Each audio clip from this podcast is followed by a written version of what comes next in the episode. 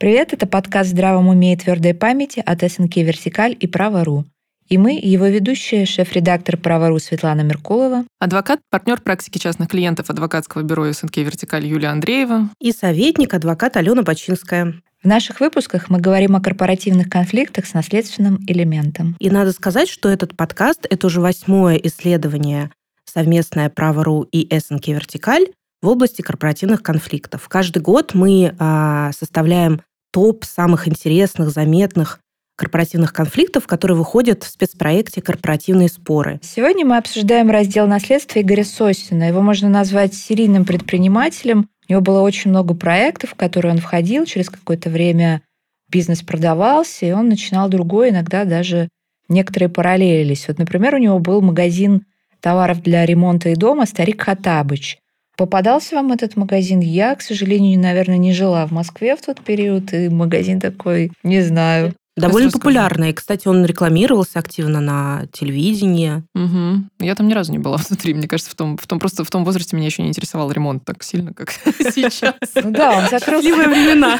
Закрылся в тринадцатом году. Хотя Сосин вышел из него, из этого бизнеса раньше и продал свою долю партнерам. Затем он занимался развитием сети Оби. Ну, ее, наверное, уже все мы видели, да, там. Ну и, в частности, считается, что в том числе из-за конкуренции с Оби, Леруа Мерлен, Старик Хоттабыч закрылся. Параллельно с проектом Оби Сосин занимался сетью зоомагазинов Cats and Dogs, но тоже продал в две тысячи семнадцатом году. Затем он пытался заняться сетью Fresh Market семьдесят семь, и опять по традиции он продает и этот бизнес. То, что осталось и работает до сих пор, это розничный проект, сеть магазинов непродовольственных товаров «Моди». Там в основном товары для дома, кухни, офисные принадлежности. Я вчера специально заглянула в интернет. Действительно, магазин работает. Действительно, там товары личной гигиены, продукты питания. Но, судя по сайту, не могу сказать, что бизнес какой-то очень успешен, но, тем не менее, он еще существует. Сосин также был совладельцем АО «Одежда три тысячи», на которой был оформлен бренд одежды «Modis». Он также до сих пор работает, и магазины можно встретить в Москве. И также я читала, что в городах России тоже присутствует. Там продается... Одежда да, эконом-сегмента. Одежда, да. Я пыталась понять сегмент. Наверное, да. эконом. Такая. Такой масс-маркет, эконом. Ну, довольно базовая одежда. В общем-то, довольно популярная там? В своей угу. ценовой категории. Может, кстати, сейчас очень актуально будет базовая одежда, если она неплохая. Ну, да, да, почему да. бы... Будет еще больше популярностью пользоваться. Учитывая, да. Предприниматель планировал под маркой Zoe вывести на российский рынок безалкогольные напитки со вкусом виски, джина и бренди. Я не нашла, я не знаю, вы гуглили или нет, но вот, вот Zoe я не нашла вообще, не mm-hmm. существует. Мне его. Кажется, что это провалилась идея, потому что безалкогольные напитки со, со вкусом, вкусом бренди. Виски. Ну. Не, не, я на самом деле видела, знаете, я когда-то, когда была беременна, я гуглила историю про безалкогольное вино, чтобы понять, да, как бы условно, не как пробую, оно производится. Это не, это не я пробовала, пробовала. Есть хорошие кстати, экземпляры, да, вообще... да, да, очень вообще не отличить. Да. Я, да. думаю, я тоже пила на Новый год, я помню, такое винцо. Да, да, да. Мне я показалось тогда... сок просто. Я да, так... смотря, знаешь, если вот белые или красные, они, они же есть даже игристые безалкогольные, угу. на самом деле, ну, типа детского шампанского, но разные-разные варианты. Вот, но я тогда наткнулась на информацию, что есть даже безалкогольная водка. Меня, честно говоря, вот удивило, но все говорят, что она по вкусу как бы вот один в один, как обычная водка, но без алкоголя, типа. Ну, в общем, не знаю, там надо психологический аспект посмотреть, посмотреть необходимости употребления водки без алкоголя, как бы, и так далее. Но, тем не менее, я натыкалась на статьи какие-то в СМИ по поводу того, что действительно были есть эти попытки. Запрос, да? Есть запрос, люди действительно как бы... Не знаю, зачем это нужно. Мясо без мяса, ну, водка да, да, без да, алкоголя. Как бы вот вся эта история. Поэтому, ну, судя по всему, да, не очень успешно. С две тысячи восемнадцатого по две тысячи девятнадцатый годы Сосин совместно с основателем «Шоколадницы» Андреем Колобовым работал над проектом магазинов «Есть бери», специализирующихся на свежей продукции, зоной кафе. Официально учредителями проекта значились сын Сосина Антон и один из топ-менеджеров «Шоколадницы» Артур Сироконян.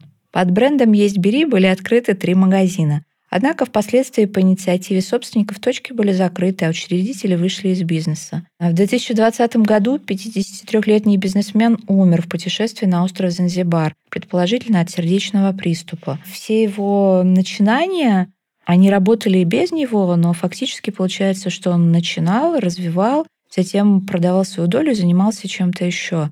Также Сосин был известен из-за приобретения предметов роскоши, таких как уникальная коллекция платьев для супруги Инны Сосиной стоимостью три с половиной миллиона евро и рукопись романа Трумана Капота «Завтрак у Тиффани» за триста шесть тысяч долларов. Да, если посмотреть в целом на все, как бы, что происходило в жизни бизнесмена, историю которого мы рассматриваем сегодня, ну, интересно, да, наблюдать, как бы, как человек каждый раз начинал бизнес, вкладывался в него, выходил из него.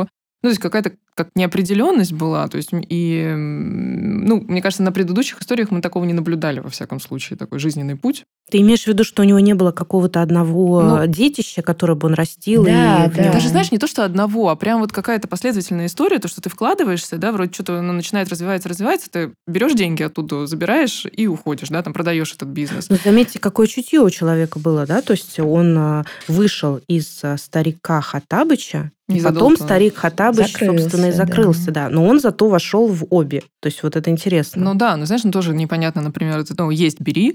Там, по идее, сейчас мы видим много аналогов, судя сейчас по всему. Сейчас «Вкусная дочка», да, да, да. хороший нейминг. Кстати, да, вот, между прочим, коронавирус-то очень сильно подстегнул эту сферу, да, то есть они как раз-таки в восемнадцатые-девятнадцатые годы ну, чуть-чуть, чуть-чуть не, да, не, не, не дождались.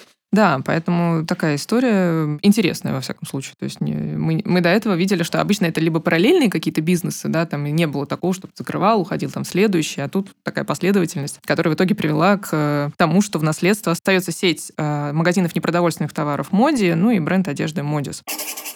Если посмотреть на наследников, кто остался у него в наследниках? Это родители. Плюс у него были какие-то первые отношения. Мы не знаем, как бы официально это брак был, но, во всяком случае, нет информации точной об этом. Мы знаем, что там есть сын Антон, который с ним периодически был в каких-то бизнесах, партнером, ну, судя по всему, старший сын. Первая жена официальная, о которой есть информация, это Анастасия Сосина, и у нее сын э, Егор и дочь Таисия. И вторая официальная жена Инна Сосина, от которой у нашего наследодателя был пасынок Вячеслав. При этом информации о конфликтах среди самих наследников по поводу раздела имущества нет. Они разделили все согласно завещанию и довольно мирно. При этом действительно в семье Сосина произошла череда трагических событий. В две тысячи пятнадцатом году его сын Егор убил мать Анастасию Сосину. При этом предположительно, что они вместе выехали для лечения молодого человека от наркотической зависимости. Сейчас суд отправил Егора на принудительное лечение, но где он и будет ли он как-то в дальнейшем претендовать, неизвестно. А в две тысячи восемнадцатом году отметился скандалом уже пасынок Сосина Вячеслав. Охранник подростка, которому тогда было всего тринадцать лет, избил рэпера Гуфа из-за слишком короткого выступления на дне рождения самого ребенка. Тогда певец обратился в полицию. Получается, что кроме трагедии в семье, собственно, почему мы об этом говорим, хотя сам наш подкаст не совсем об этом, это о круге наследников. Получается, что в силу событий сын Егор из наследников выбывает, я правильно понимаю, по крайней мере, временно.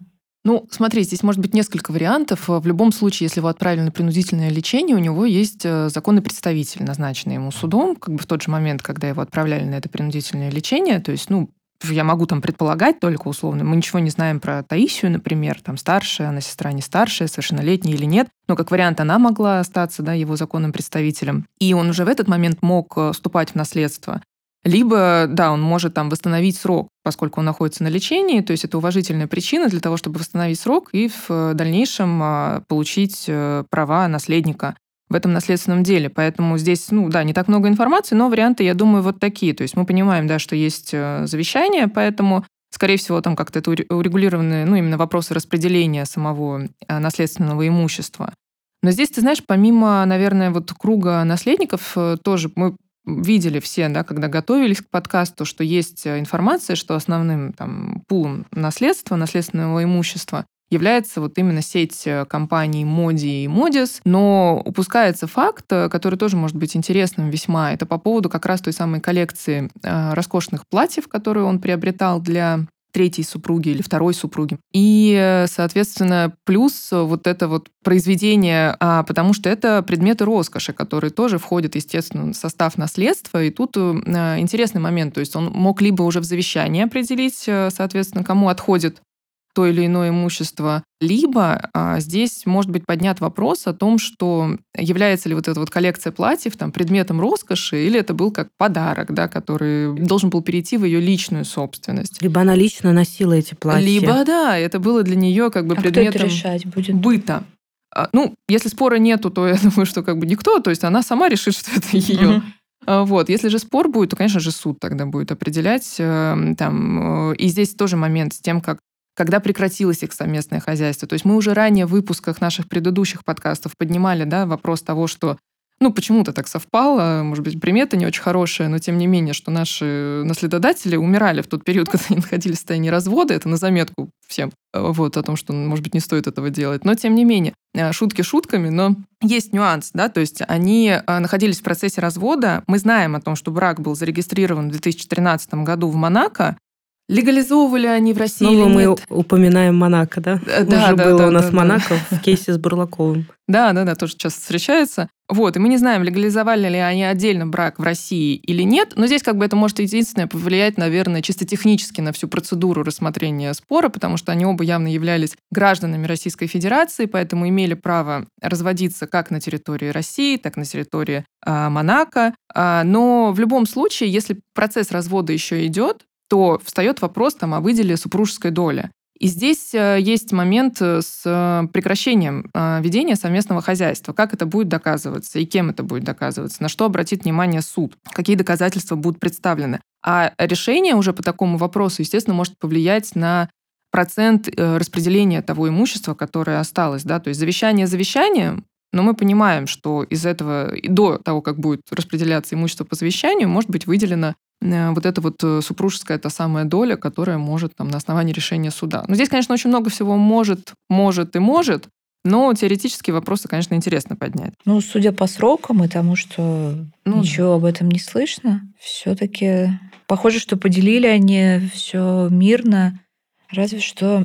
К нам вернется Егор. Обратите внимание, что это, по-моему, первый кейс, да, в котором есть, очевидно, что есть одно завещание, то есть там не несколько завещаний, которые... И не там, в Монако, И например, не в Монако. Да. И, соответственно, это не та ситуация, когда завещания нет. И вот, пожалуйста, результат, что в целом споров непосредственно между наследниками мы не видим, и, судя по всему, они исполнили волю э, угу. наследодателя, и, соответственно, разделили имущество именно так, как хотел наследодатель между ними. То есть очевидно, что их устроили, в общем-то, такие доли, да, тот раздел, который был предусмотрен завещанием. Знаешь, еще интересно на самом деле узнать, какого года было завещание. То есть вот когда мы видим историю самого бизнесмена, да, и что происходило в его жизни с точки зрения бизнеса. Вот, да. Да, когда и он решился написать то самое завещание на самом деле. То есть уже были там последние наследники или не было их еще, потому что вот сейчас мы, наверное, расскажем об этом поподробнее, но там в последние годы он увез в судебных тяжбах, да, например. Может быть, он тогда об этом вспомнил вообще, в принципе, что стоит. Ну, подумал об этом, как минимум. Да, интересно. Еще интересно, как было структурировано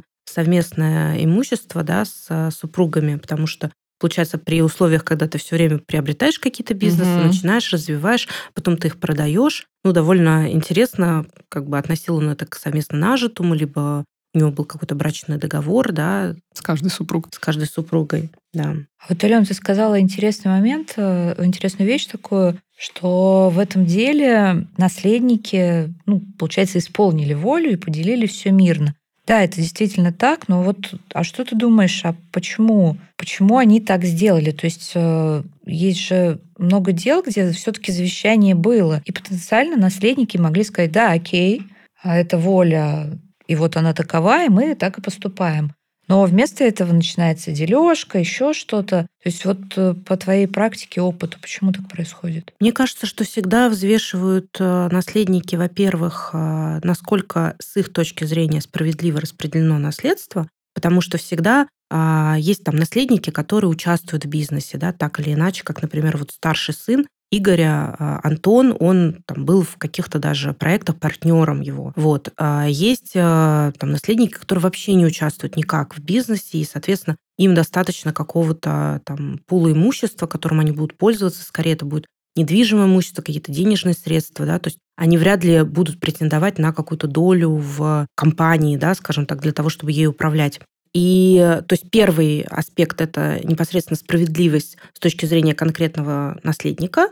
И второе – это цена спора в случае, если ты все-таки недоволен. Потому что, как мы видим по тем кейсам, которые мы рассматриваем в данном проекте, любой спор, он всегда влечет, ну, скажем так, проблемы в бизнесе, какие-то очень большие расходы, огромное там, противодействие, предъявление огромного количества споров, исков непосредственно к тебе, со спариванием твоих долей, со спариванием твоего права на, на наследство. Поэтому каждый взвешивает для себя, насколько ему важно биться за то, что он считает справедливым. То есть опять получается человеческий фактор, да? Как бы? Безусловно, безусловно, человеческий фактор. Ну да, да, я тоже думаю, что на самом деле просто ну, так сложилось, мне кажется, что, наверное, так было принято в этой семье, как бы, что так вопросы разрешались, и они как-то смогли все между собой договориться, потому что действительно иногда вот смотришь на какие-то да, кейсы там, наследования, и, ну, в принципе, плюс-минус ситуация такая же, да, там по количеству имущества,